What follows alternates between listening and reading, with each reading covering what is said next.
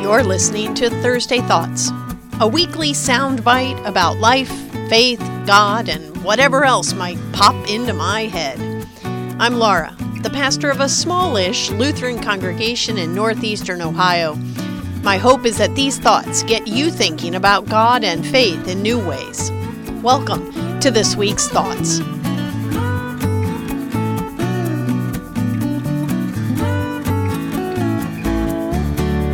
Thank you once again for being here in Thursday Thoughts for the special rerun summer.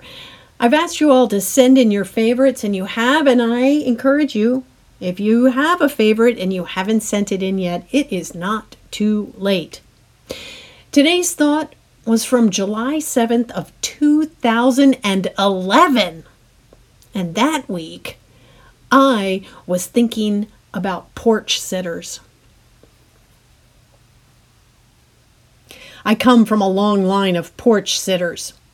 But after all these years, I finally joined the parade. Now, some of you know that every year we travel to meet my family in Ocean City, New Jersey.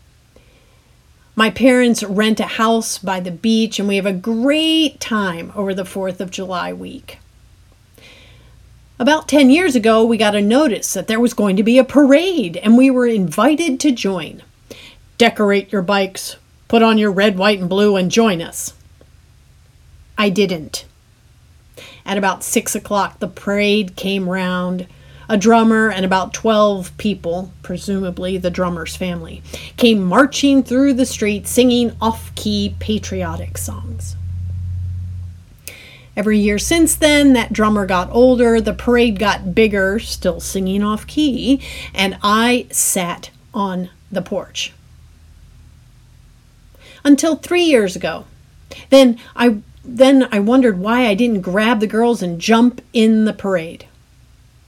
I made the call. I was going to do the parade the next time around. Last year we missed it because we hadn't got to the beach yet. But this year, the girls and I jumped in. We even got my sister in law and nephew to go with us. We marched around, waved our flags, and sang with the off key singers. We even stopped at a house who was welcoming home someone who had been deployed in the military. You know, there are all sorts of parades that God has started parades for justice, parades for mercy, parades for the sheer fun of it. So often we think that God calls us to start parades, and that can seem like an awful lot of work organizing a parade. But most of the time, we don't have to start them. Sometimes all we have to do is get off the porch.